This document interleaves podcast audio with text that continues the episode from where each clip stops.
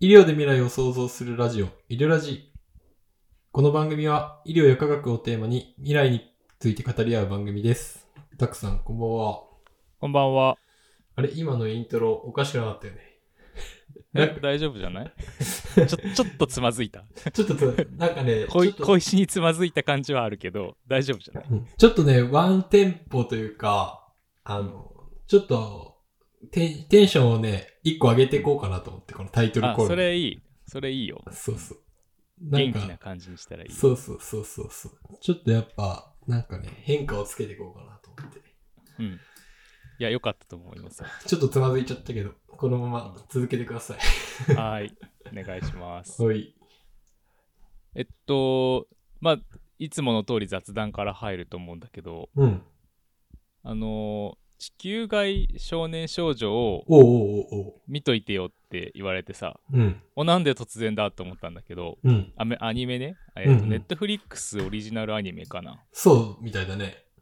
ネットフリックスだけだっけうん、多分そなんかそので少地球外少年少女すごい気にはなってて実は僕はう。うんうんうんうん。でもなんで突然見てねっていう話になったのかなと思ってああ えーっとね、実はちょっと全く別で、なんか小説家とか、あの、ラノベとか書いてる人たちと勉強会を月1でやってて、えー、あそうなんだそうそうそうそう全然知らんかったそう。で、そのお題が、今回うん、地球外少年少女になってて、はだから見なきゃいけないなと思いつつ、あ、いろラジでもこれ取り上げられるかもと思って、タグにも見といてもらったらいいなああと思って。ーそういうことなんだそうそうそうそう。えーななんでお題になったんだろうねいや、俺ちょっと前回の回休んでたから、ちょっとわかんないんだけど、その経緯は。へえまあでも毎月その小説とか、アニメとか映画とか、何らかの、あれを取り上げて、えっ、うんと、それについてみんなでこう分析する回っていうのをやってるんだよね。へーえ小沢はそれで作品を作ったりするのあの、作品作りたいんだけど、ちょっとなかなかそこまで手が回らず。でああもー、そうなんだそうそうそう。まあでもそういう視点で、結構ね、官能小説家とラノベの作家さんとかと4人ぐらいで集まってね、毎月やってて、へーそうそうそう。面白いねそうそうそうそう。面い白やいでなんす僕がなんで気になってたかっていうとさ、うんこの磯光雄監督作品の最新作だと思うんだけどさ、うん。この人の作品昔その電脳コイルっていうのがあってええええ、存じ上げてますよ。見たことあるいや、もう好きで見てたずっと。あそうなんだ、うん。僕もすごい好きでさそうそうそう。でも多分オンタイムでは見てなくてあ、そうなんだ。なんかのきっかけでなんかカチッと引っかかってきて見たんだけどさうんうんうん。俺らそれが、 15年前ぐらいそうだよね。俺らが大学1年生とか、それぐらいな感じじゃないそう大学生の頃でうん。いや、なんていうか、こう僕の、その、僕のさ、その、ガジェット好きとか、うん。 SF 好きみたいな、うん。こう、そういうさ、性質にすごい刺さる小その作品だったんだよね、うん電脳コイルって。うんうんうん。そうね。なんかいやしまあ、うん。なんていうかさ、まださ、その、AR とか VR の話がそんなに出てくる前からうんうんうん15年前ぐらいだからねそれでそうねそでもテーマがその最初 AR から始まってうん。うん。でなんかどっかからわかんないけど VR 空間みたいなのに入っていくみたいなそんな話じゃんそうね。ですごい先を見据えてる作品だったしでも、うん。でも作画とかその設定とかがちょっとレトロでそうね、そ駄うね。菓子屋さんが出てきたりとかするしそうね、そうね。いや、だから、まあ、大学生ぐらい見たけど、テーマ自体は結構さ、なんていうか複雑というかさ、うんだんだん深くなってあれそう帰そうってそう。これないみたいな感じになるよそうそう。これ結構置いてきぼり感を食らう感そ うじそう。そうまあ、それも好きなんだけど、うんそう世界観がいいよね、この、磯さんの作品っていうのはね。すごく好きだっただから地球外少年少女もそんな感じになるのかなと思いつつまだうん最初の、さ見始めようっていう話になって本当に最初うのん30分ぐらいしかまだ見てないからんどうなるかは分かんないんだけど、そうね。よりこう、未来な、あれだよね、設定で描かれてるよね。そうだね宇宙の話、うん、うん。楽しみ。今6話ぐらいまで公開されてんのかな全何話設定なのようか。でもこれ、げ劇場公開版ブルーレイ DVD が2月に発売されてて、うんあ全全6話一斉配信、ネットフリックスにて、だね。ああ、じゃあまあ6話配で信終わりなの。うん、配信自体はネットフリックスだけみたいなね。うん。うん。楽しみですね。うんうんうんうん。そうそうそう。いや、この人の本当なんか複雑というかね、なんか、ちゃんと理解できるか不安なとこもありつつ。うん。電脳コイルを全部理解できてるかっていうと、全くそんな気持ちいにはや、ならない。本当よね。んってなって、終わるっていう感じ。まあでもこう、宇宙もののアニメというと、まあ、まあ宇宙兄弟漫画だけどさ、うん。宇宙兄弟プラネテスに続き、なんかようやく日本のアニメが、宇宙に関する日本のアニメが出てきたなって感じで、新しい作品が見れるのは嬉しいね。うん。そうだね。最近あ、と、うん。うん。いや、宇宙兄弟も全部読み直してさ、ようやくお40巻まで追いついてさ、ああ、すごい。そうそうそうそう。今宇宙めいてるよ、結構。そうだね。うん。まあ、じゃあこの地球外少年少女も、うんいずれ、医療ラジで、ねぶ分ま析するのか、科学交渉するのかあど、 どこ、どの辺に入っていくかわかんないけど、なんか話せたら面白いなと思う。そうね、そうね。うんうんなんか最初の設定が面白いかもしれないと思って読んでたけど、うん。あ、本当。まあちょっとまた読んだら、あじゃあ見たらうん、うんしてみよう。オッケーオッケー。ということで、えーっと、まあ、早速テーマに入りますか。うんうん。で、今週は、その、いろいろな企画会議をしている中で上がった一つの、うんプロジェクトガイドラインっていう、Google のうんプロジェクトの話をしようかなと思うんだけど、うん。概要をちょっと説明するお願いします。えーっとですね、プロジェクトガイドラインっていうのが、どういうプロジェクトかっていうと、うん。端的に言うと、その視覚障害者の方、全盲の方のうん。ガイドをデバイスでやろうっていうプロジェクトで、うんうそんの特にその、えー、とし視覚障害のあるランナーの方、その走り走る人たちの、うん。うん。えーガイドをスマートフォンと、あと音声を使ってうんうん。やる設計になってるんだけど、うんうん。そのガイドラインを引いといて、黄色いガイドラインだと思うんだけど、うんうん。道路に黄色いガイドラインを引いてでスマホのカメラでそのラインを追って、うんその人がラインより右にいるのか左にいるのかを音声左右右左をこう出し分けてうんうん。お伝えてそれに沿って走っていくっていううん。感じのそのせそのデバイスを開発 Google がしたんだよね。うんうん。そうそうそう。だからほそもそもその視覚障害のある方がマラソンするって言ったらやっぱりそのガイドランナーが必要じゃうん。んうんうんでよく横にひ走っ一緒に走ってもらう伴走者の人がいて、うんうん。その人たちと一一緒にその、えー、とタイムをこう競っていくっていう競技になると思うんだけど、パラリンピックのね、陸上とかでもこう、並走してる人がいるもんね。目が見える人でね。で紐を紐でそうんうんのうん、つなげてって感じだよね、うでんうんちょっと右とかちょっと左とかっていうのをうんうん教えながらやるんだと思うんだけど、うん。うんうんでもやっぱり一人で走るのとは違うよっていうのは、まあ、想像もできるしうん。うんそのビデオの中その紹介ビデオの中でも言ってて、うん。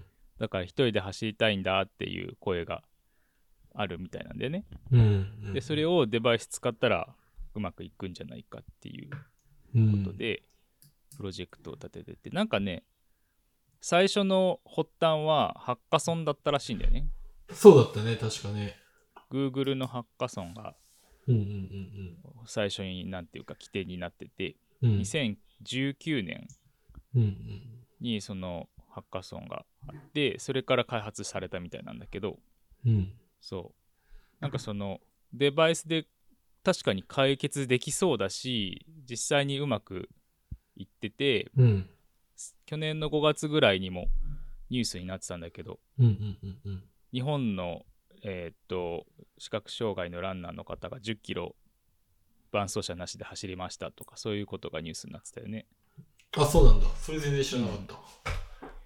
そうだから成もうなんていうか実用化じゃないけどちゃんともううまく動いてますよっていうところまで来ているみたい。うんうんうんうん。だから、ね、このプロジェクト自体はそのランナーの人が一人でね、あの、マラソンできるようにっていう風なプロジェクトだけども、これなんかね、現実で実用化できそうなところもあるよね、なんか。いやそうだよねその、要は線が引いてあって、うんでそれそれに対してどのぐらい右に離れてるか左に離れてるかっていううん。そういうとこでしょ、うん、そうそうそうそうそう。うん、そうだからそのかテクノロジーで解決できる可能性が確かにあるなってうん。思うきっかけの一つだったよね。そうだよね。まああと、ちょっと聞いてて思ったけど、その、パラリンピックはさ、陸上とか伴走者がいるじゃない並走する人がさ。でもそれ、うんこの技術があったら一人で走れるみたいになったらさ、そうあの、ルー、競技自体が変わる可能性もあるよね。そうそうそう僕それ結構さあのこれ見たと思ってうんうんねその線が引いてあったらいいわけじゃん。うん。うんうんうん。で追い越しとかがちょっと難しいと思うんだけどなるほどね。なるほど。でもそのタイムだけを純粋に競うっていう競技なんであればさそうだよね。順番順番にこうだ出ていったらうんそのなんか元々の自分のタイムをもとにうんうん。できるだけぶつからないようにさうん。うん。その走者を振りうんうをん時間で振り分けたりとかして、うんうんうんうん。一斉スタートじゃなくて確かだにんだん徐々に徐々に出発スタートしていくっていう風にすると、うん。まあ、ちょっとした回避何回かその追い追い抜かさなきゃいけないから、うん。追い抜かしの方法とかも考えなきゃいけないと思うけど、うん。でもね、競技の形自体がかな変わる可能性もあるなと思って。で、結構ああいうパラリンピックとか出る人って、障害者とはいえ、ものすごいスピードで走ったり歩いたりするじゃないきっと。うんだ、からこう、伴走者を見つけるのも結構大変みたいよね。ねそうみたいだよね。うそうのう自分より速い伴走の人じゃないとダメだそうそうでしそうょ。。そうなると一般の人じゃ無理だから、ある程度のね、ね経験者じゃないといけなかったりするっていうハードルがあったり。うんね。なんかこういう技術が開発されることでね、なんかまたいろんなことが変わるんだろうなっていうのと、うんあと、このプロジェクト自体さ、まあすごい、なんていうか、あのー画期的ではあるんだけども、なんか技術的にはそこまで難しくないというか、うんなんか、なんていうのかな。誰でも結構チャレンジできそうなプロジェクトだなと思って、そこがまたいいよね。そう、だから、その使ってるデバイスもうん、開発に何千万も何億円もかかるようなもんではなくってさ、うんもうすでにあるスマートフォンと、うん。あとイヤホンうん。を使ってて、だからその Google がいるってことにもちろんすごく意味があるとは思うんだけど、うん。でもそれこそ誰がやろうと思ってもできるような感じなのかなとは思ったんだよね。そうだよね。そうもともとなんかその発起人というかそのアイデアをハッカソンで言った人がうん。そのマラソンその視覚障害のランナーだったんだうんうんうん視覚障害のあるランナーでうん。トーマス・パネックさんっていうのかな、うん。でそのランニングが好きででもともとその視覚障害ランナーの支援をするような企業を NPO を持ってるような人みたいでうん。うん。うんだから多分そのパラスポーツに Google が何かできませんかねっていうようなハッカソンに呼ばれたんだとは思うんだけどうんうんうんうん。そうね。まあなんか、あれだよね。まあ我々も一回ね、東京都の OSS パーティーっていうハッカソンにさ、うんうんちょっとチャレンジしてみたけど、なんかその時のお題が結構さ、壮大だったじゃん。大きかったちょっと大きかったよね。うん。やっぱこうなんか、一人のための、ね、あの、うんこういう技術とか、なんかそういう視点の方がなんか、ハッカソン的にも、なんかやりやすかったりするんだなと思って、このね、一例を見たそんな気が時に。しそんな気がする。でうんその紹介の紹介のもムービーが Google あの YouTube に上がっててうんでそのハッカソンの本当にワンシーンでこのトーマスさんがうん。こうこういうのどうですかねっていうのを提案するワンカットだけが挙げられてるから詳細は分かんないんだけどうんうん。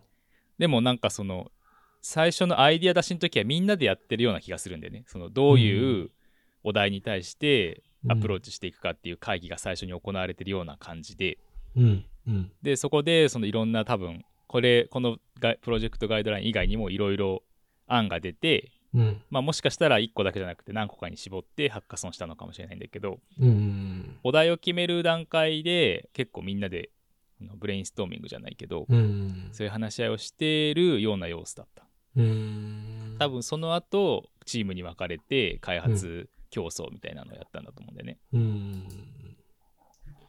まあね。そうでもこの医療ラジ的にうはんパラリンピックのねあの前ゆかさんをゲストに呼んでパラリンピックの話聞いたりとうか、ん。実際にハッカソンに挑戦したみたりとかうん。したからなんかこうちょっと親和性あるなと思って、うん。うん。うん。うん。確かに面白いプロジェクトだねっていう話でうん。先行き気になるしこれこれまでどういうふうにこうこのプロジェクトが進んできたのかちょっと見てみたいなと思って調べうたんうんんうんで、うんうん。すごいいいプロジェクトだよね。うんでやっぱりいい落としどころだなと思ったのはうん。まあそのゴールが明確だよね確かにうん小沢がさっき言ったみたいに、うん。こうしたいっていうのがあって要は走れれば成成功みたいなとこまでゴールが設定されてるからうん。そこに向かって開発すればいいうん。うん。うんっていうのとあとはそのそれを可能にするデバイスがおそらくもうすでに世の中にあるであろうっていううん。うん。ことにことがこう想像できるんでねその、スマホを使えばうん。カメラもついてるしその画像を処理するうん。その AI チップみたいなのが今さスマホには載ってるじゃんうん。うん。だからただしそのただ単に画像をえーっと事前に学習したネットワークディープラーニングのネットワークに画像を入れて、それを処理してうん。うん。結果を出すぐらいのことはうん AI チップができるようになってるんだよね、うん。うん。うん。そうだからちょっと前まではどうだったかっていうとインターネットでこうつないでってさうん。うん。 Google のそれ例えば Android のソフトウェアの何かしらの AI の機能を使いたいと思ったらさうん。そのデバイス本体にはうん。うん。その処理する能力がなくてうん。だ画像を取り込んだらうんそれをネットで送って、うん。でその、処理した結果がネットで返ってきてうん。うん。でそれを出力する画面に出すみたいな、うん。う、そういう形だったんだよね一昔前は。。でも最近そのスマホで写真を撮ってそれを AI で処理して保存するみたいなのがスマホ内で完結するようになっててうん。うん。だから AI チップがどんどん良くなってるんだよねうん。うん。テンソルチップとか言うと思うんだけど Google の Android フォンだと、うん。うん。だからそういうなんかスマホで完結できるようになってるからっていうメリットもあると思っててうん。例えばその写真をさ撮ってさうん。走ってるからうん。まあ動画だよねうん。うん。でそれが刻一刻と状況が変わるから、うん。いちいちインターネットに上げてで帰ってきてみたいなことをやんなくてもよくなった。ややなかなか難しいと思うんだよね、うんその電波がいい状況ならできると思うんだけど、うん。森の中とかちょっと山の方とか行くと電波が弱くなったりとかして、うんうんガイドラインがなくなっちゃうっていううんうん、危険があるから、なほどね。うんうんオフラインでできるっていうのも非常に重要だと思うんだけど今回確かのにそのプロジェクトガイドラインは完全オフラインなんだってうん、インターネットであそそうインターネットでそのやりサーバーとやり取りしなくてもちゃんと結果が返ってくるみたいうななんだ。うん、なるほどね。そうだからそうするとなんかそのスマホの中で画像を処理しながら動画を処理しながら、常にこのガイドラインを同定して多分ガイドラインが同定できなくなったらエラーが出ました止まってくださいとかそういうメッセージが出るんだと思うんだけど、うん。なんかそうやってずーっと走っていけるみたいな。うん。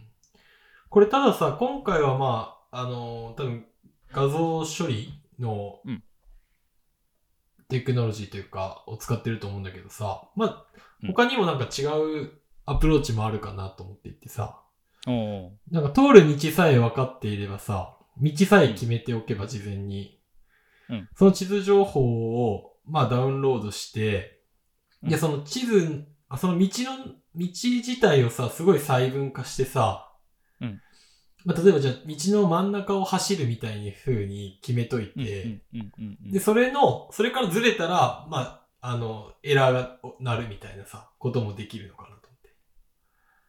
あーなるほどねでもカメラの映像は多分必要だよねそれでも必要かなカメラの映像。 GPS ってことあ、そうそう、GPS で。あー GPS ってね確か精度がずらしてあるんだよねあ、そうなんだ。そう何メートルかなんかそのすごく正確にここにいるっていうこともできる技術らしいんだけどうんうんうん。安全保障上なんかずらしてあるっていう話を聞いたことああ、なそるのほどね。まああ、そう。なるほどね。その軍事、軍事利用とそうかされた軍事利用された。たら困るっていうことでへえ。なんかそういうう有事の時はその制度がどんどん悪くなったりするみたいだよなんだ。なるほどな。へえ、面白いね。そういうの。そうまああといそうだねだからその GPS だけだと道路の端にいるか真ん中にいるかとかちょっと難しいのかもしれないそうだよね。現状はねそうまあ、だだかからら画面さそう写写真でこう、うん。でもそういう技術はもうすでにあってさうん、自動運転で道路のカメラの動画があってうんうんでそれがその道路の幅がどのくらいとかうん。うんどこに車がいるとかうん。そういうの全部そのが入ってきた画像にラベリングするみたいな技術がもうすでにあるから、うんうんうん。でそれをあうか Google マップとつないでコースを入れればあこのあと何メートルで右に曲がるとかっていうのも分かるはずなんだよねなるほど。なるほどね。そうだからできると思うんだそれもうんガイドライン引かなくてもうん将来的にはできるような気がする、確かに。まあ、もしくはもっと医療の分野が進み、視覚やとね、まあ目見えないけど、視覚やに直接コネクトしてとかね。あうんうんうんそういう確かにそういう、えー、とブレインマシンインターフェイスの分野では、うんそういう技術はもう開発されつつあってうん。うーんまだまだ。だそのなんていうの分解能というかどこに何があるっていうのが分かるような細かな映像は脳に伝えることはできないんだけどうん。でも光をにどの辺に明かりがあるとかそのぐらいはもしかしたら伝えれるんじゃないかっていうデバイスは開発されつつあって、ああ、そうなんだ。そういうのがあると確かにそのもうちょっと右に寄ってとかっていうのを音じゃなくて光で伝えることができるかもしれないよね。なるほどね。いやいやいや、面白いね。そうだからそのよくよく言われることっちゃよく言われることだと思うんだけどうん。近視の人ってメガネが開発される前はすごい障害だったと思うんだよね。うんうんうんうん。でもメガネがあることによって今近視の人は普通に社会生活が送れるわけじゃん。うん、確かにね。もう、それは障害だとは別にね、見なされないっていうかね。ねまあ、よく言われることだけどそういった感じで新しいデバイスができて、うん日常生活のバリアが少なくなるっていうのはすごいいいことだなと思う。うん、確かに。いや、Google はうまいよね。なんかこういうプロジェクトとかさ。うん、やっぱりそういうねあの Google のデバイスを使って何ができるんだろうっていうことが、アイディアを出していけるのはすごいいいことだなと思う。うん。うんうんそうね。あと全然、これ Google じゃないけどさ、最近 Apple の CM でさ、うんこう、まあ、自転車とか山登りとかしてるときにエマージェンシー、怪我しちゃったとかさ、してうんうんうん意識失うとさ、もう iPhone とか Apple Watch が自動でこう、緊急の連絡をしてくれるみたいなさ、うん CM がよく流れてんだけど、こっちで。うんうんうんまあそういうのと合わせるとね、まあその全盲の方とかがね、一人でより安心して活動できるようになったりする未来が来るのかなと思って。うんうんうんうんいやほんとそうだと思う。うん。そうでなんかそのし可能性はさたくさんあってうん。でプロジェクトガイドラインがすごい上手だなというかうん。こそこそのプロが多分すごいプロ集団というかうん。プログラミングにすごくえーっと長けている人たちが集まったハッカソンだと思うんだけど、うんうんうん。でもそれでもそのガイドラインを引いてそれを認識するだけに落ち着けたっていうのはすごい面白いなと思個人的には思っててうんうんうん。だからさっきこ小沢が言ったみたいにさ画像認識する能力がもうすでにスマホには備わってるわけだからうん。別にガイドラインなしで、うんで Google マップで情報をナビゲーションを読み込んでっていうアイデアも出ると思うんだよね、実際にそれをさこの自動運転と同じような画像処理をスマホ内でさせるっていうこともできると思うんだけどうん。ガイドラインを引いた方が簡単なんだよね多分うんうん。そうだねそ。の線線1本をうん。着実に同定すればいいだけだからうんうん。なんかそのなんていうかその課題はな10キロか5キロかを伴走者なしで走るためにはどうしたらいいかっていう多分ゴール設定だと思うんだけど、それに対してガイドラインを引くっていうのはもしかしたらワン一つのワンアイディアだったかもしれうないんんうんだけどさ、うんでもそれにそれをすることによって条件が非常に簡単になって確かにね。でより実現可能性が上がってるっていう感じがするんでね、だからそこからプロでもスタートするのかとちょっと思ったというか、うんうんなんか思うのはさ運転車のカメラ像カメラ車載のうん。その画像ってうん。そんなになんていうの刻一刻と変わるけどでもまあある程度似たようなさ映像が流れてくるじゃんうんうんうん。でも走ってるとカメラものすごい揺れるんだよね確かに。だからその最こそのさガイドラインですら結構うん難しくてうん。うん。あ1コマ前ではまっすぐだったのがさうん。次のコマになったらものすごい曲がってたりとかすうんるうんんだよね多分、うんうん。だからそういうなんていうか難しい環境だから、うんそこまで簡単にした方が成功率が上がったのかなって確かに確思かったりもするだからガクガクガクガクしてさに。うん。こう認識はするんだけどどっちにガイドしたらいいかっていうのが難しかったりとかするのかなと思って、うんだかえらでも、その辺のだからさじ加減というかさ、いい塩梅に落ち着けるのってさ、結構難しいじゃん。どのプロジェクトとか仕事とかやっててもさ。いやそうだと思うんだよかねら、まあ精通してる人だからこそ、こうやっぱいい塩梅が見つけられるっていうのはあるだろうね。うん、そうだからやっぱり成功させないとうん前には進まないし、うんうんその落としどころが上手だなと思って実際にそのガイドラインを認識している動画もちょっとうん紹介されてるんだけど、うん確かになんかねスマホがすごい揺れるんだよね走ってると、うんだから手ぶれもしてるし実コマコマの角度も毎回違うからうん線があることによってどっちに誘導したらいいかっていうのがより単純化できるのかなと思ってう、んいや本当目的もシンプルだし手段もシンプルであるべきっていうのはこの事例からなんかね本当そうん、う思うな、何ややるにしてもさだから僕たちもハッカソンに参加した時さうんそれが結構難しかったというか個人的にはそうねそうねなんかやりたいことはいっぱいあって壮大になりがちなんだけど、うんでもどこまで実装するかとかさ、うんどこをきっかけにすればいいのかっていうのがつかめずにこうう、んなかなか難しかったっていうそう感じがねしたから、うんまあ、またなんかねあればトライしてみてこういうものを開発してみたいとは思うけどねなんかねできると面白いよね、うんうんきっかけがあったりして、うんうんうんやっぱタタ実ーゲットが明確なのがいいよね。ちょっとこういうさ。やっぱりそれはこれどううん実際当事者の人から上がった声を集めてるっていうのも大事なのかもね。そうね、そうね。やっぱこう東京都とかなっちゃうと結構大きか大きいじゃない自治体とかがね。まあまあでも本当にこういうプロジェクトはなんていうか、励みにもなるというかね、なんかもっとチャレンジしたいなっていう気持ちにもさせられるので、うんうんうん。なんか面白そうなプいロやジェクトがすごい、なんていうのすごいうぬぼれた言い方だけどうん。もしこういう線があってうん。それを認識して10キロ走れるようにしてくださいだったら、うんうん。僕たちでもできるかなって気持ちにさせてそうくだれる、ね、そうね。うんうんデバイスはあるし、そのいろんなディープラーニングのツールはもうすでにうん。なんていうかパブリック公共でシェアされてるし、うんうんからそれとそれを組み合わせればできそうだなっていう気持ちになる。で自分たちでもできそうだなって気持ちになるっていう。じゃあそう考えると、だからこの課題発見自体がもう開発だよね。素晴らしい開発なんだよね。うん。そこ、課題、その問題意識を抽出して、うん。それをどこまでその具体的にうん。課題に落とし込んでいくかっていう、そこの作業が結構難しいんだよね。そうね、そうね。